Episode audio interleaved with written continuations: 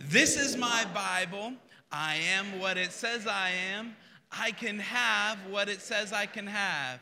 Today, I'm ready to receive the incorruptible, ever living seed of the Word of God.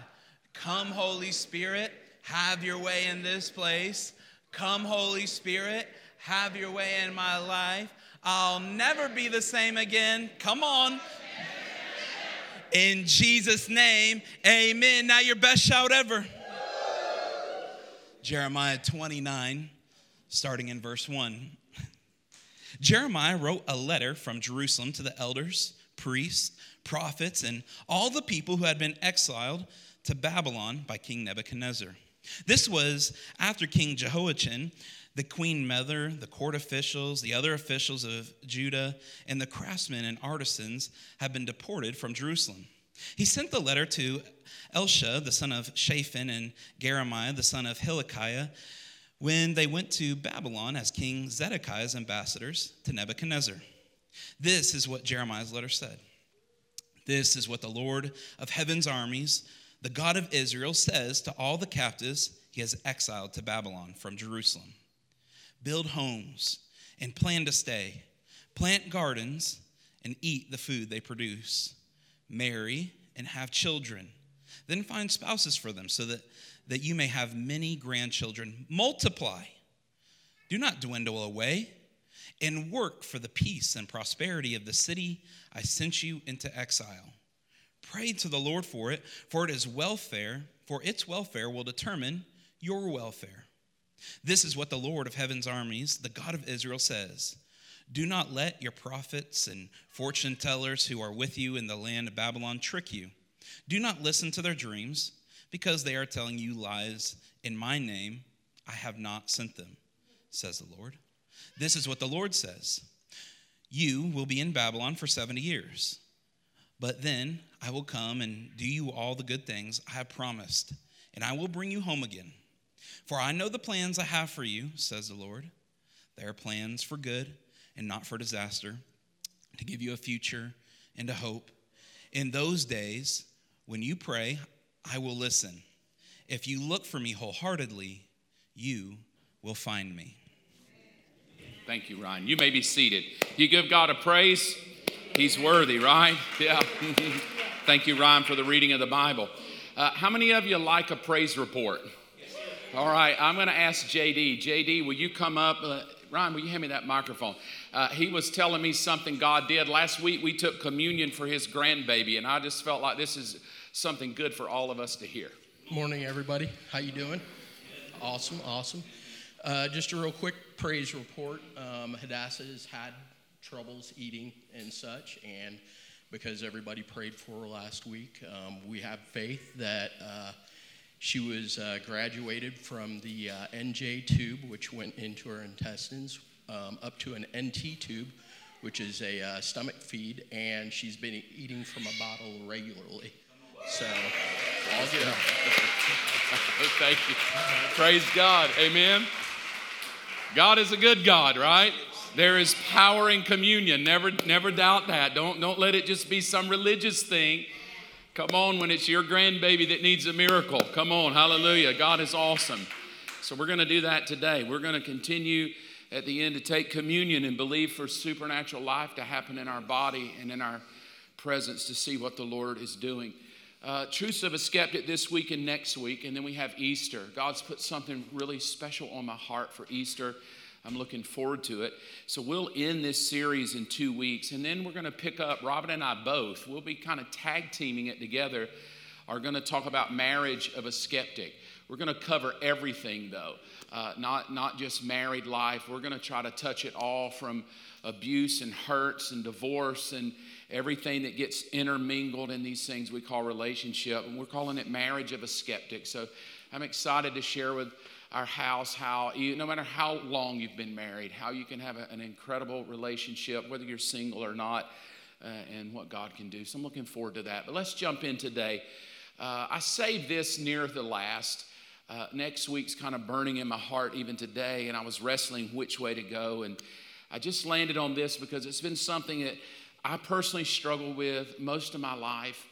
And I find as a shepherd of a house like this, and 31 years of pastoring, it has been probably the topic that arises the most.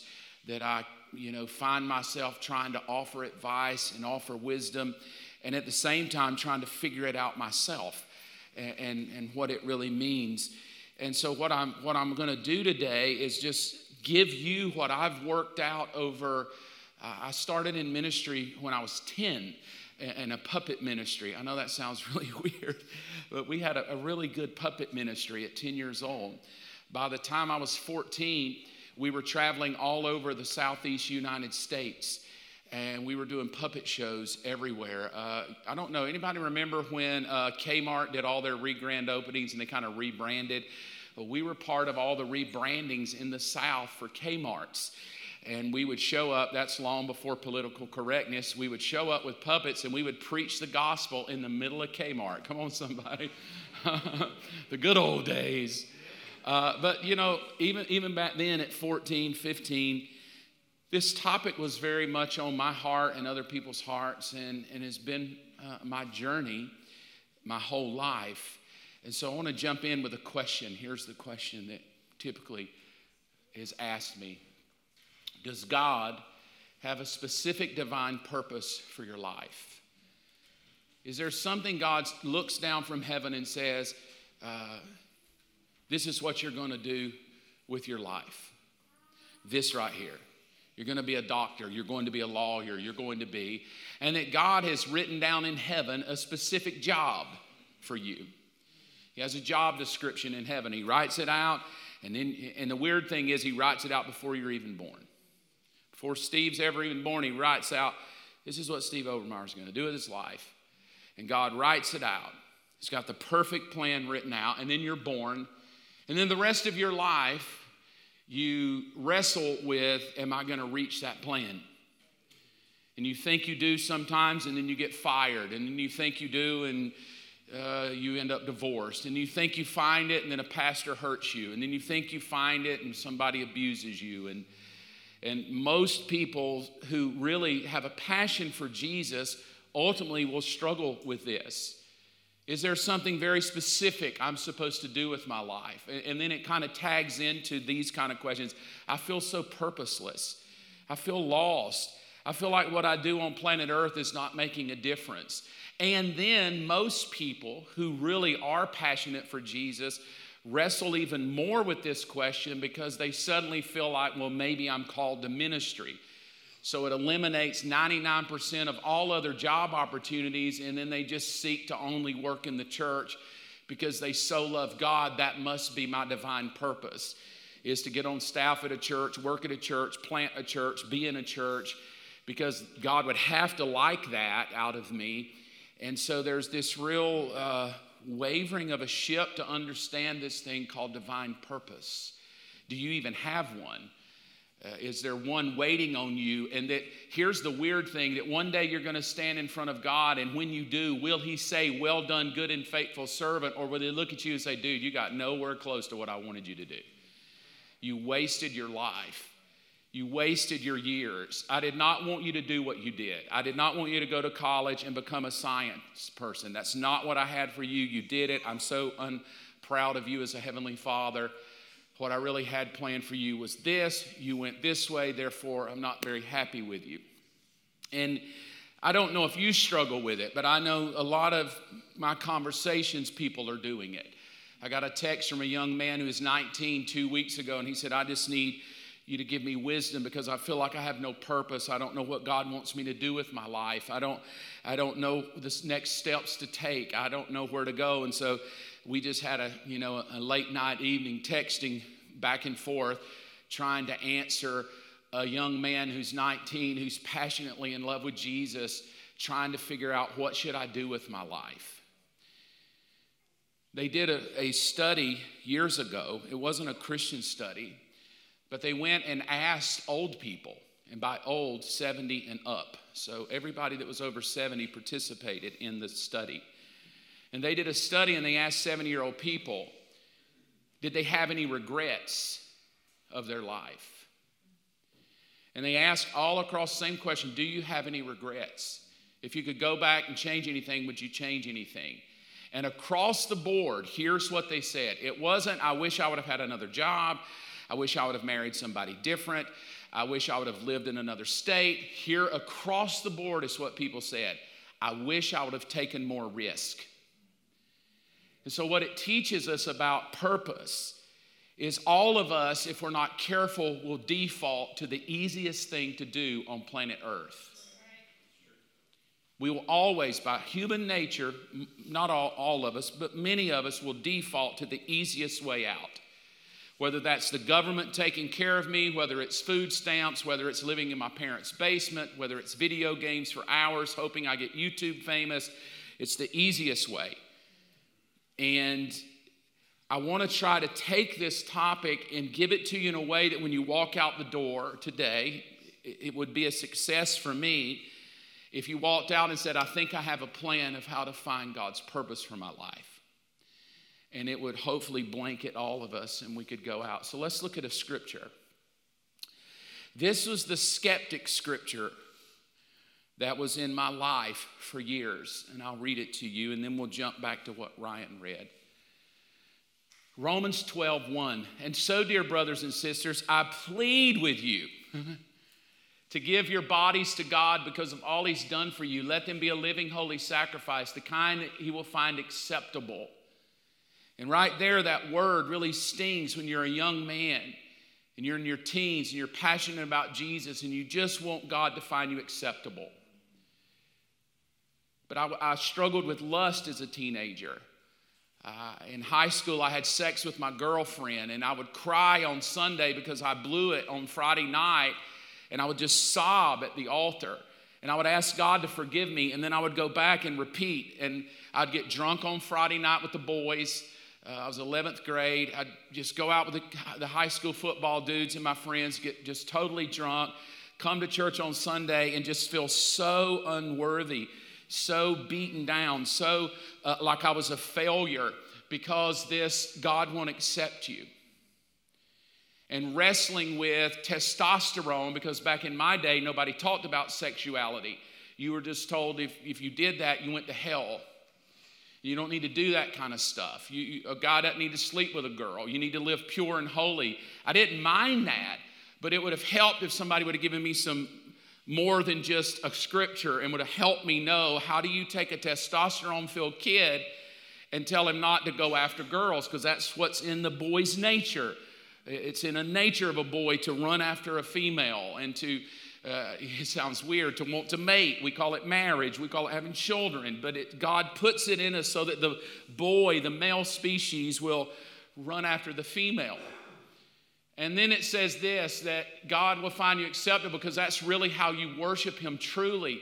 Don't copy the behavior and the customs of the world. You can see how already it's almost a disastrous life because you, you're, you're left here on planet Earth to worship God, but the customs of the world, if you're not careful, transform you rather than God. And the customs of the world start throwing things at you, and you should be this, and you should do that. And then your parents put the pressure on you. Well, daddy did this, you should do that. You need to go to this college, you should go to that college. I don't even want to go to college. Well, you got to go to college. Everybody ought to go to college.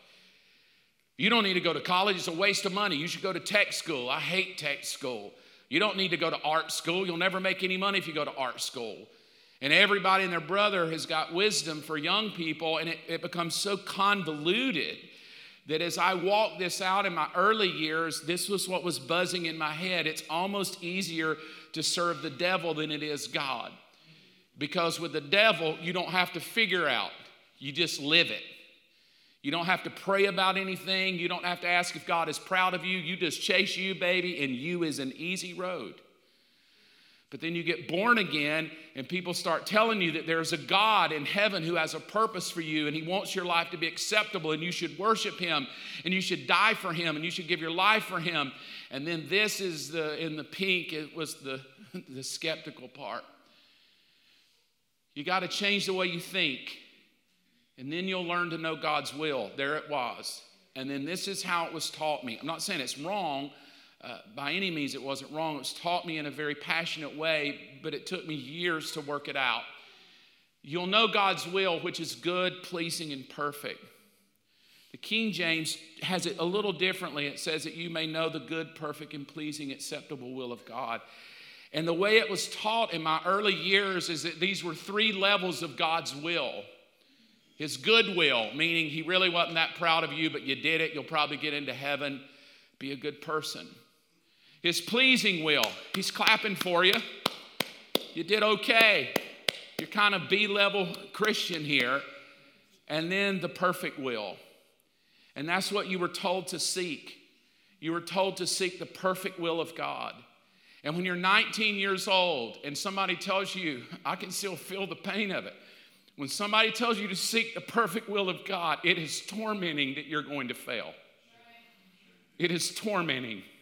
What if I go to the wrong school? What if I marry the wrong person? What, what, what if I buy the wrong house? What, and then it just it, it exasperates itself. I don't know whether to buy a Toyota or a Honda. I just need God's will. What is God's will? Buy Consumer Reports. They'll tell you. You won't even need God's will on this thing. But, but, but when, you're, when you're chasing the perfect will of God, I just need God to tell me what kind of grass to buy. I need God to tell me where to go eat. I need God to tell me how to cut my hair. I need God to tell me where I can go to the movies or not. And that perfect will just begins to bombard people so their whole life they, they stay stuck because they're so fearful of making a decision because it might be displeasing to God because it wasn't perfected. And does God want me to go to UGA or does God want me to go to West Georgia? Oh, God, I don't know, man. Where does the Lord want me to be? And then factor in this church. Where does God want you to go to church? Is, is there the perfect church for you? And, and that's kind of the way we put it. Oh, there's just this perfect place for you. There is no perfect church for you. There's broken people, there's crazy people, there's leaders that are weird, there's me. Uh, but but we really we really can't deny that, that it's there. We can't just push the scripture away and go, let's don't talk about it. We, we, we would have to say that there is a perfect will of God. There, there's just no way around it. I mean, if it hurts, it hurts. But I think we, we would be very hard pressed to look at New Testament scripture and say that there is not a perfect will of God for your life. Now, that really makes your hind end tighten a little bit because you probably sit there and go, Am I in it? Am I doing God's perfect will right now? Did I miss it? That's the real hard thing. Did I miss it? And if I missed it, can I correct course? And if I can correct course, am I too old to correct?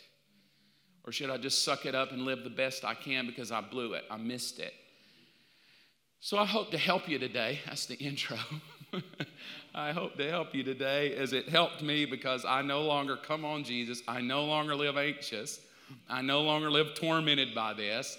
I figured it out and I just thought I'll download it to you and I hope it helps you. Here is a, another scripture. This is what Ryan read.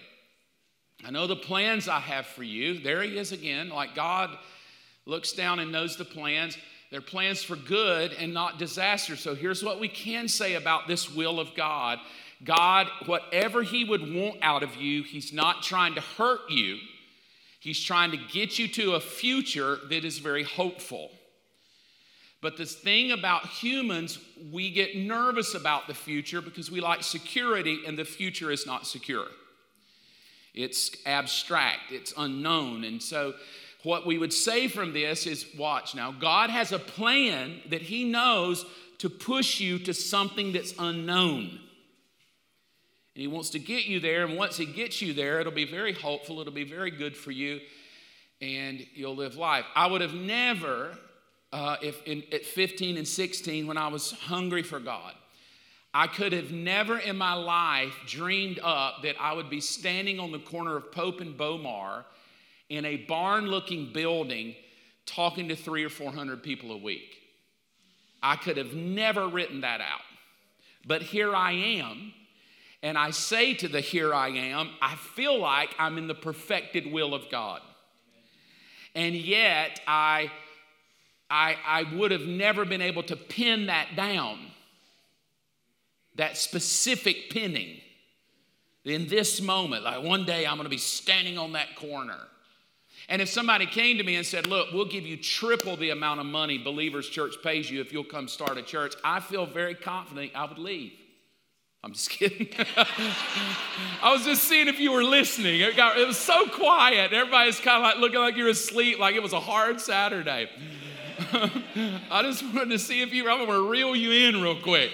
Uh, no, I, I, would not leave. I love it here. Like, I, I really feel like unless God just shows up, I'll, I want to grow old and die here. So I'm pretty good with that. So I'm not looking to go anywhere.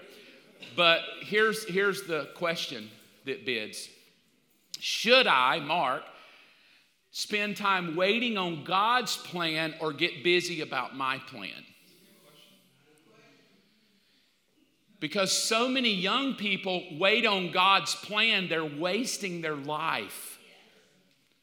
They're wasting their life.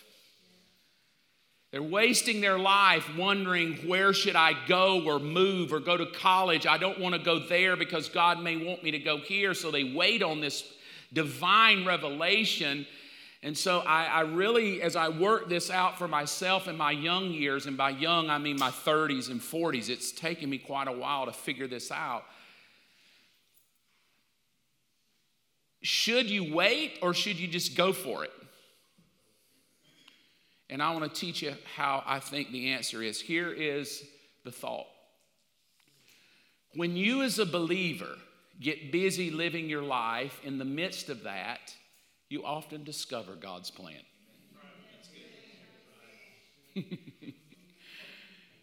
in other words, the worst place to find the plan is crying it out in a basement, asking God to tell you what to do.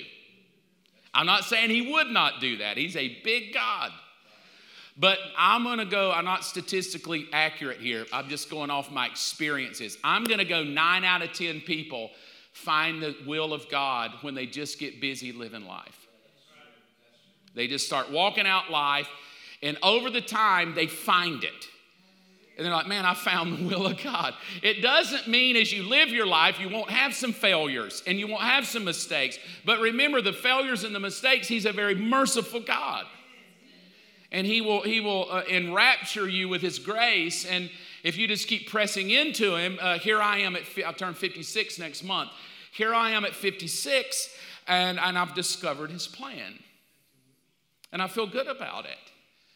And I'm like, I, I, think I could die doing this. Like, that's how happy I am. Like, I'm content. I'm, I'm joyful. I, now, if you would ask Robin, was he that way in his 20s? She would have said, no, he's never happy. He always wants to do something else. He's a praise leader. He wishes he was a youth pastor. He's a youth pastor. He wants to be a missionary. He's a missionary. He wants to start churches. He starts churches. He wants to be a prophet. He's, it, it was always something. It was always putting my hand, what could I be? I want to try this. Uh, and she would even tell me, she said, Why don't you just settle on something? Well, I was so passionately in love with God to find the perfected will, I was afraid I was going to be doing the wrong thing. And rather than just enjoying the moment, I was always wondering, what if I'm missing it? And so I was miserable in my moment because there was always maybe another moment that was the reality of God. And I'll never forget what my dad said years ago. I was miserable doing what I was doing. I said, Dad, I really think. And he said, Son, here's, here's a piece of wisdom. I said, well, Lay it on me. I was just waiting on him to tell me to quit. He said, he said, I've just learned wherever God has you, you just got to live there like you're going to die there. Oh, Jesus. That's not what I wanted to hear. I don't want to stay somewhere I'm unhappy till I die. So I want to teach you how, I'm just going to, I think, give you four things, so very practical, four things on how to find the divine, perfected will of God. Is that okay? All right, here we go. Back to Ryan, what he read. Jeremiah 29, here's verses 1 and 2. Now, the passage that we all hold to is at verse 11. I know the plans I have for you, says the Lord plans to prosper you and give you a hope and a future. And we have shirts and bracelets, and it's on our Instagrams. And it's the most taken out of context scripture ever. Because here's the reality of it Jeremiah wrote a letter to all the people who had been what? And all the people who had been what?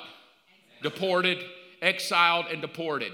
This actual, I have a plan for you, is coming to a group of people who their lives have been flipped upside down. They were in a land they did not want to be in. They were ruled by a king they did not want ruling. There's nothing about their bucket list that is happening. They're going to be stuck there for 70 blooming years. 70 years. They're going to be in this mess.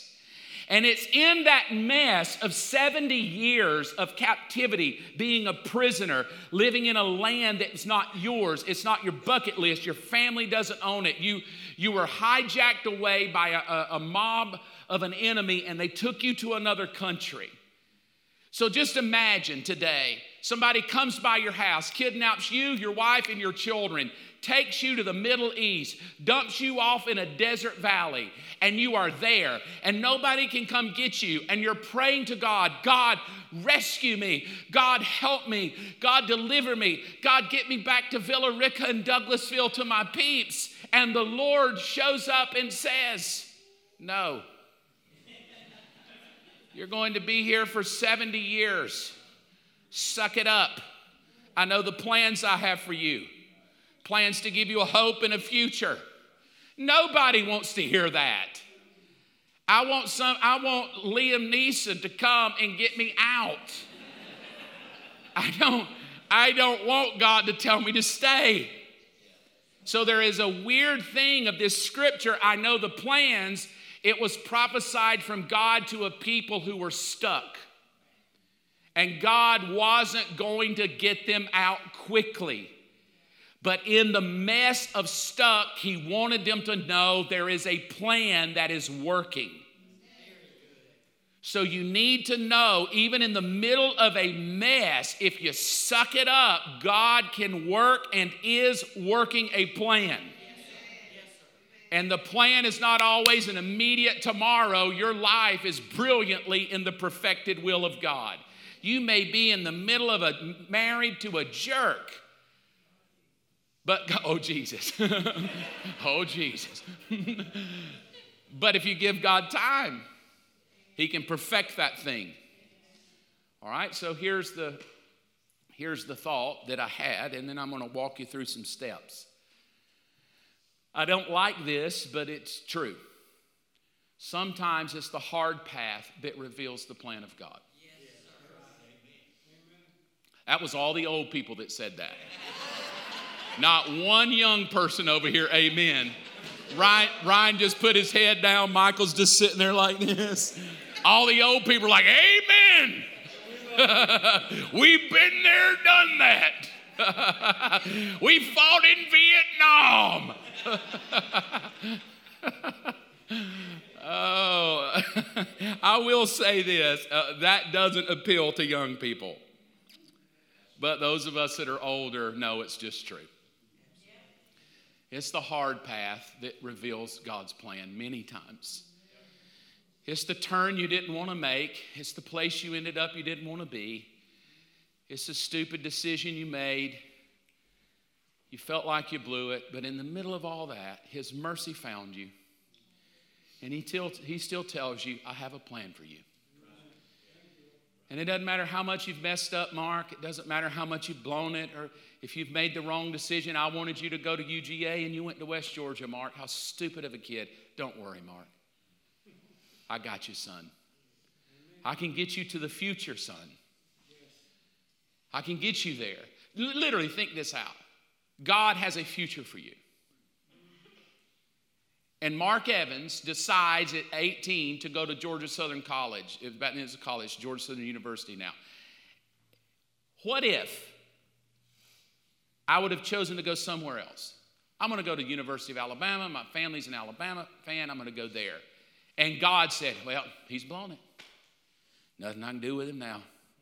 My perfected will was for him to be an eagle, and he's going to be an elephant. he is forever ruined himself. Do you really think God is that limited that if you did buy the wrong car, the wrong house, the wrong person, marry the wrong person, go to the wrong, do you think that the God that created the universe is going to look at you and go, ah, you're just so stupid, I can't even help you? Do you really think he's that way? No, because that's ludicrous to think that you will live on planet Earth and never make a poor decision or never do something you may regret.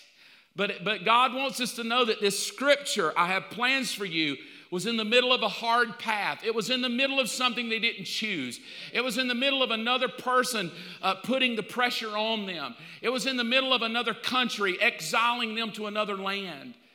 And I just want you to know this about your Heavenly Father. You may have made some stupid choices uh, from other people or yourself. You may have been done wrong by other people. You may find yourself in the middle of a mess right now, wondering how you got there. Know this about the scripture I have plans for you. In the middle of the mess, He still has a plan. And He will rescue you and give you a hope and give you a future. He's that beautiful of a God.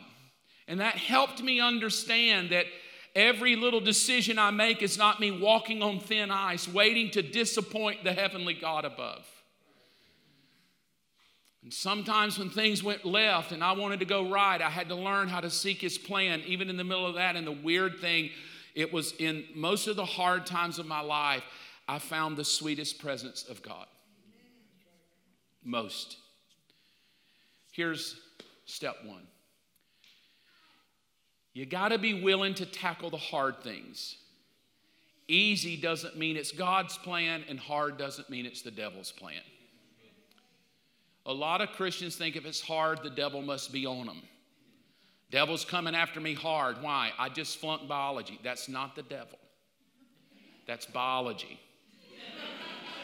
You're just probably dumb at science, and it's okay. Hang in there. Take another test. Cry it out if you need to cry it out. Get a tutor. That's you did not flunk science, biology 101 in college because the devil's out to destroy God's life plan. But Christians think that. It's just not how it works. Because sometimes the hard way that God tells you to go is His plan. I want you to leave mom and dad. I want you to drive 969 miles to go to Tulsa, Oklahoma three months after your wife died. I want you to sell everything you have. I want you to leave all your friends behind. I want you to quit your job. And I want you to go somewhere and I want you to just trust me. In Tulsa, Oklahoma, from Statesboro, Georgia, was the hardest decision this old boy has ever made in his life.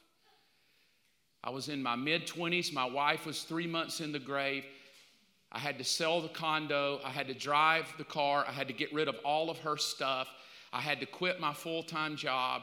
I had to leave all of my friends behind. And I had to go to the God-forsaken land of Tulsa, Oklahoma, Tornado Alley. There's no mountains, there's no, there's no nothing. It's just nothing. It's just like somebody got there and ran out of gas.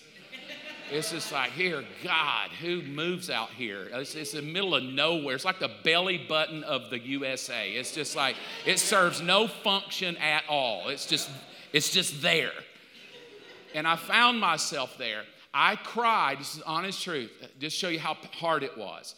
I left Statesboro, Georgia on a Sunday afternoon after church, and I cried from Sunday afternoon till Tuesday morning, every tear, snot cry you could cry because I did not want to go. I even tried to turn around, you know my story. I tried to turn around and go home, and I couldn't do it. And I met the most beautiful, amazing woman ever because I went the hard way. And God saw four beautiful daughters because I went the hard way. Like God had a plan for me, but it, it, it, forced me to do something that my flesh was nervous about. I was scared to do it. I, I didn't know. And so I've learned that step one, that as a Christian believer, break the, the mentality that says everything hard is of the devil. Sometimes the hard thing is God because He wants you to trust Him. He wants you to lean into Him more. He wants you to stop leaning on mommy. He wants you to get out of the basement. He wants you to get out from under their care. He wants you to spread your wings. He wants you to step out and fail because when you fail, He can pick you up and show you how wonderful He is. He, the hard things, right? Step two Oh, here's the wisdom. I'm sorry. I, will give nuggets of wisdom I learned along the way. This was not mine, this was my dad's wisdom to me, and I'll pass it on to you. Mark, if you start something, finish it. You'll learn more about God and yourself when you stick it out to the finish line. I cannot tell you how many Christian people quit things and blame it on God. Well, Lord told me to drop out of school. No, He didn't. You just don't want to go four years. Now, I'm not saying He doesn't. Sometimes He will. Sometimes He'll say, drop out of school. I don't know why He would, but I guess He could. You start something, and the Heavenly Father says, Yeah, don't finish it. It's kind of like me on the cross. I started it and decided not to go. I want you to just quit midstream. I just, I just learned to believe that God is a finishing God. Now, this is what this tells me. If you're going to finish it, be wise before you start. And don't start stupid. Because a lot of times we just start and we don't really think it through. We don't get a lot of wisdom. We don't ask some old people what they think and pushing us. But dad told me this, and he told me this in college. This was my first year in college when I flunked Biology 101. You thought I was just making that up. I flunked my first English exam. I got an F. And I came home and told my parents, college is not for me.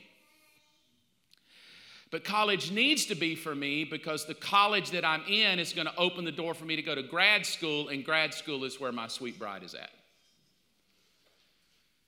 So if I drop out, I may not ever get to my sweet bride. And so I came home and told my parents, hey, dad, I know you're a CPA. I know Gary's a CPA. I know Uncle Charlie's a CPA, and all God's children are CPAs. I ain't a CPA. College ain't for me. I don't, I don't, I don't believe I'm called to go there. And this is what he said. Well, son, if you drop out today, you'll start a habit of quitting everything that's hard. And the last thing you need is to be a man who starts a habit of quitting everything that's hard. My recommendation is you finish. That's, that's semester one. Well, thank God for a good father, I finished. It was hard. I flunked some tests. I stayed late nights. I cried through some English exams. I took a lot of tutoring for algebra because whoever decided that letters are really numbers are stupid. And, and I had to take a lot of tutoring, but I made it. Stick it out to the finish line. Here's the second step Jeremiah 29, 4 and 5.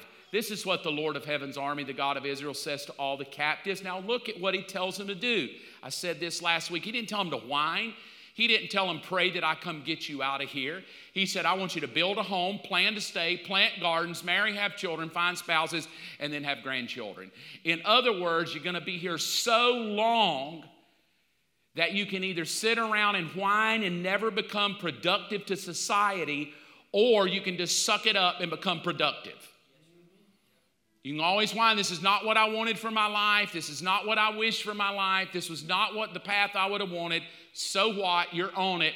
So God says, build a house, plan to stay, plant a garden, marry, have children, find a spouse for those children, have grandchildren. So obviously, God is not nearly as thoughtful to get you out of the hard place as He is for you to be fruitful in the hard place. He wants you to be fruitful. It's why a lot of churches can't really pass the fruitful stage because the moment it gets hard and I have to start building with people and hanging out with people I don't like, I don't stay around long enough to have children and grandchildren with them. I just go to another church. But God's system is build together, stay together, plant gardens together, develop relation, meaningful relationships together in the middle of the hardness, do something productive. All right, here's the step do what you know to do until God tells you what to do. Now, most people want God to just tell me what to do. Well, if He's not telling you specifically, just do what you know to do. If you want to be a doctor and He's not telling you where to go to med school, then just apply to all of them. Do what you know to do. Get up, work hard, do what you know to do. And if you'll do what you know to do, there'll come a time God will tell you what to do. But if you're not doing what you know to do, will you be in the place you need to be when it's time for Him to tell you what to do? Here's what we do to young people. We tell young people, oh, you need to be like David, King David. You need, you need to be like Abraham. You need to be like Daniel in the lion's den. And I just want somebody to tell these young people no, you don't need to be like that. That's not even the goal of the Bible. When, when Abraham was called, do you know how old he was when God called him? 75. That means for 75 years, he just did what he knew to do follow daddy around and make idols for daddy. That's all I know to do. Make idols for my daddy because my daddy is an idol worshiper, and Abraham, for 75 years, just makes uh, just makes idols with his daddy. And then one day God shows up and goes, Come here, idol worship boy. You've been doing a good job with your daddy. I'm going to teach you about another God. Daniel in the lion's den. Oh, such a romantic story. He was 70 years old when they threw him in the lion's den. He wasn't a little kid. He had been faithful in Babylon to do what he ne- needed to be done before he got this enamored Daniel in the lion's den moment. He was faithful to just do what needed to be done for the king. Whatever you need, count me in, I will do it. King David, who kills Goliath. King David is some 12 years old, uh, historically between 12 and 15 when he kills Goliath. How romantic is that? A 15 year old kills a giant on a battlefield. But it's 15 more years of him toting cheese, learning to play a harp, because the harp playing is going to get him an entrance to the king and it's going to open a door for him to do something. He just did what he knew to do play harp, tote cheese, keep sheep, and I ended up in the divine will of God. Who would have ever thought just keeping a sheep, toting cheese for a dad as a chore? Who would have ever thought a chore could lead you to the divine will of God? Son, take this cheese to your brothers out in the field. I don't want to take the cheese. Right, no kid wants to take the cheese, but in your obedience to do what your parents have asked you to do, in your obedience to go to school and try to do better, in your obedience to get up and get out of bed, get dressed, shower, put on some deodorant, and go work at McDonald's, in your obedience to do those things, you will be moving toward the divine plan of God. Because that's how the whole thing worked. If you'll just do what you know to do. I'm here today at 56 you know how I got here? When I was 15, they needed somebody to clean the church.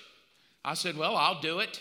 I started cleaning the church. I mopped, I vacuumed, I flushed toilets, I emptied trash, I got rats out of toilets when rats got in toilets, I fixed things.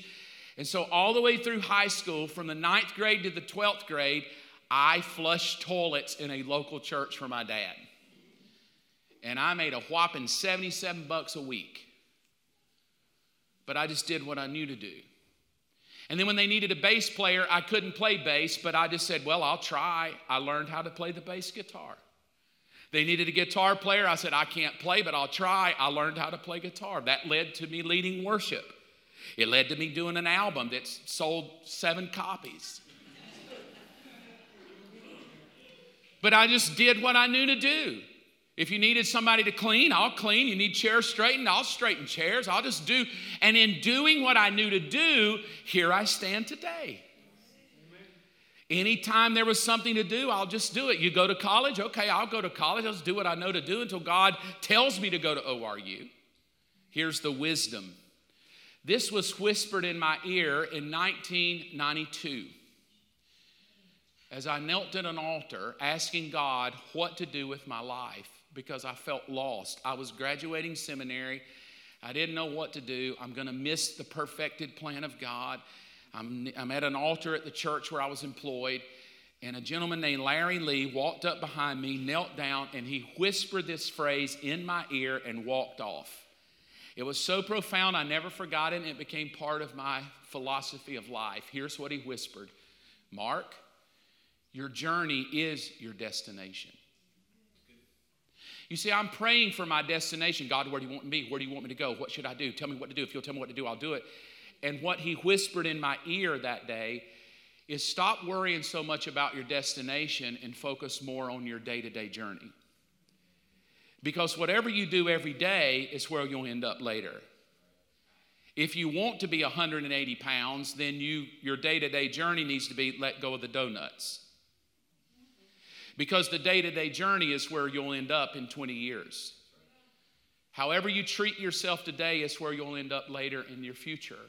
You want a better marriage today? Well, visualize it and then just every day do something to get there, and you will get there.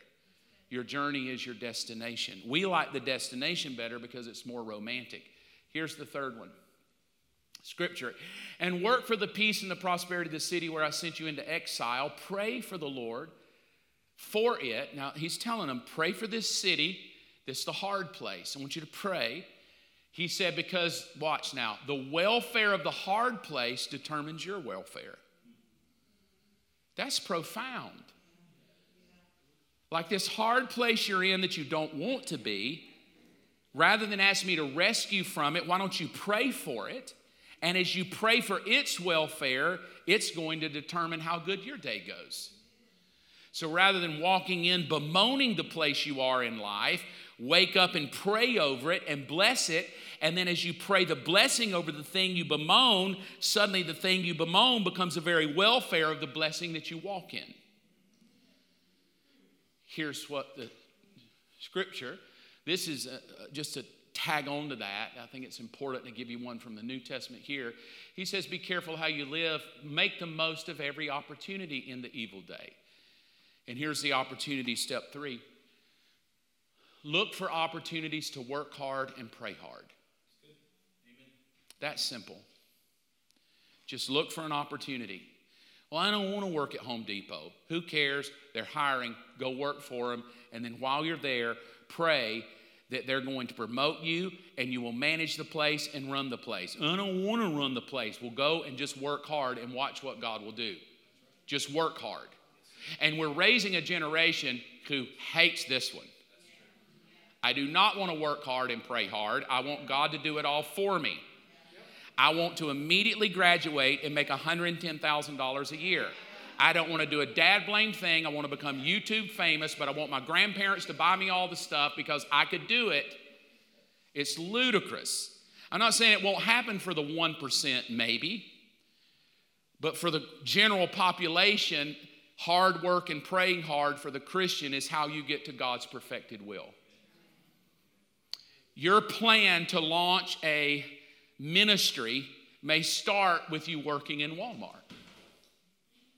Well, I really want to have a camp that does this for kids or whatever. Okay, well, good. It might start with you just learning a good work habit of working hard for someone else's dream, praying for their dream, and as you bless their dream, and so, what I learned in this is there were many steps along the way that I found myself working places I didn't want to work but I just learned to do it hard. They never had to figure out where I was. I showed up on time all the time. If they asked me to do it, I did it. I stayed late if I needed to stay late, and to the best of my ability, I didn't whine. And I would always pray over the place, and I would always say when I walked in, I don't care what the job is, I'm gonna be blessed, I'm gonna be highly favored, I'm gonna prosper here, and they're gonna like me when it's over. That's just kind of the way I went in. Not that I was arrogant, I'm not arrogant in it, but I just decided that was my philosophy of life work hard, pray hard. If you will, you'll be successful. God will open another door and you'll get another job, and then that job will lead to this, and that'll lead to this, and that'll lead to a conversation. You're 45, and suddenly you're in your divine thing. Go, I don't even know how I got here, man. You got there because you took that job at Subway, and it opened another door to another door to another door. I'll tell you uh, real quickly this testimony of my son in law, Michael. Um, he asked me if he could marry Olivia. They met when they were like 15, so he kind of just grew up in our home. And he asked if he could marry her, and I said, Yeah. And I was kind of like, Yeah, golly, man. Whew, I needed to marry somebody that knows what he wants to do with his life, not just play guitar.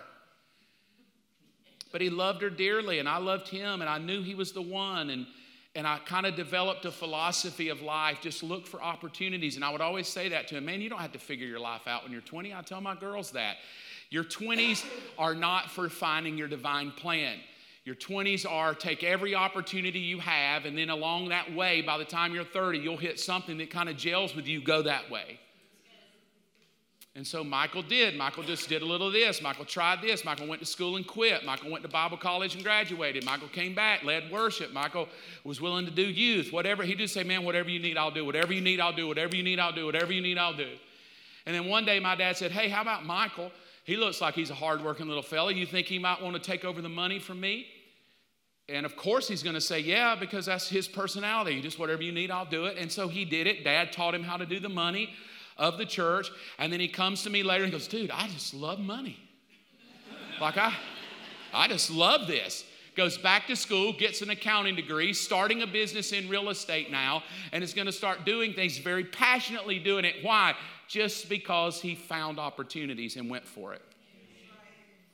Here is the bit of wisdom Go until you hear God tell you no. Stop waiting on God to say, go. You just go. He's already told you, Mark 16, go into all the world and preach the gospel. I, I love to live this one out. Just go do it, and unless he tells you no, run all you got. You want to go to UGA? Go. If he doesn't want you to go, he'll tell you no. But until God tells you no, you keep going that way. They told Abraham Lincoln no a lot of times. He just kept going and going and going, and finally he's the president of the United States one day. Most successful people go even when humans tell them no, they keep going. It's only until God says no. And when he shuts it down, you don't even have to worry. It's not, yeah, and that's God. But if you'll just tackle, man, I'm going to get up and go here. I'm going to get busy about life. I'm going to start that business. I'm going to do this thing. I'm going to take that step of faith. And, and, and God will just have to tell me no because here we go, man. We're going to take a big step. Versus me sitting around going, okay, God. All right, now, Lord, whenever you're ready for me to build that building on that 12 acres, you let me know. You just tell me. Tell me. Ooh, tell me. And I feel like God's like, tell you, I gave you the land. You think I gave you 12 acres so you could weed eat? I mean, that's kind of the way I feel like God's telling me. I'm like, no, sir. Well, why don't you go build it? Because it's hard. I just finished this one. I don't want to spend my life building my. So you don't want to do the hard thing, Mark? No. Okay, then preach a sermon about it. Oh, gosh, okay. I think what God's doing is trying to stir me to go that land and do something. Here's the next one, the final one. For I know the plans, here it is, I have for you, says the Lord, plans for good, not disaster, to give you a future and a hope. In those days when you pray, I'll listen, and if you'll look wholeheartedly, you'll find me. Now, think about the context again. This is spoken to a group of people who, for the next 70 years, are stuck in a place where they don't want to be doing what they don't want to do. And God says, Hang in there. I'm working something. And hey, while you're there, why don't you just seek me? And if you do, you'll find me. Here's step four. Wherever you are right now, seek God wholeheartedly. And if you do so, you'll wind up in His perfect divine plan. If you'll just seek Him. Working at Home Depot, seek Him. Figuring out college, just seek Him. Pray hard, work hard. And as you seek first the kingdom in that job, in that marriage, in that place that's hard, as you just get up every day and you're on your journey, as you journey wholeheartedly seeking God, as you journey pressing in to know Him more, pressing in to find Him, pressing in to commune with Him, as you do that, He leads your steps. He leads the next step. And before you know it, you're not in exile. Before you know it, you're Daniel and you're second in charge and you're still in the land that exiled you. You're in the land. That's Daniel. Daniel's in the land where they were exiled, and Daniel's number two in command. Because Daniel just did what he want, did what he knew to do. He was faithful to his God, and his God gave him favor in a land where God said, "Plant, have kids, do that, because you're not getting out of here for a long time." And Daniel prospers. Here's my wisdom and conclusion. The wisdom, I pray it all the time. If you can use anything, God, you can use me. Do you know what God's divine purpose is for your life? He just wants to use you. He just wants to use you. Well, is the divine will for me to go here or there? I don't know if He doesn't tell you, go either one, but when you go, let Him use you. Should I, should I buy this car or that car? Well, if he doesn't specifically tell you, buy the one you like best. And then when you buy it, believe that everybody that rides in it's going to get born again. Just believe that God can use anything. And when you live this way, here's the conclusion.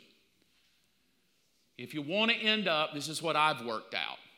If you want to end up in God's perfect plan, right, so you're not frustrated anymore. Am I going to make the wrong decisions, marry the wrong person? This is what I try to live by now.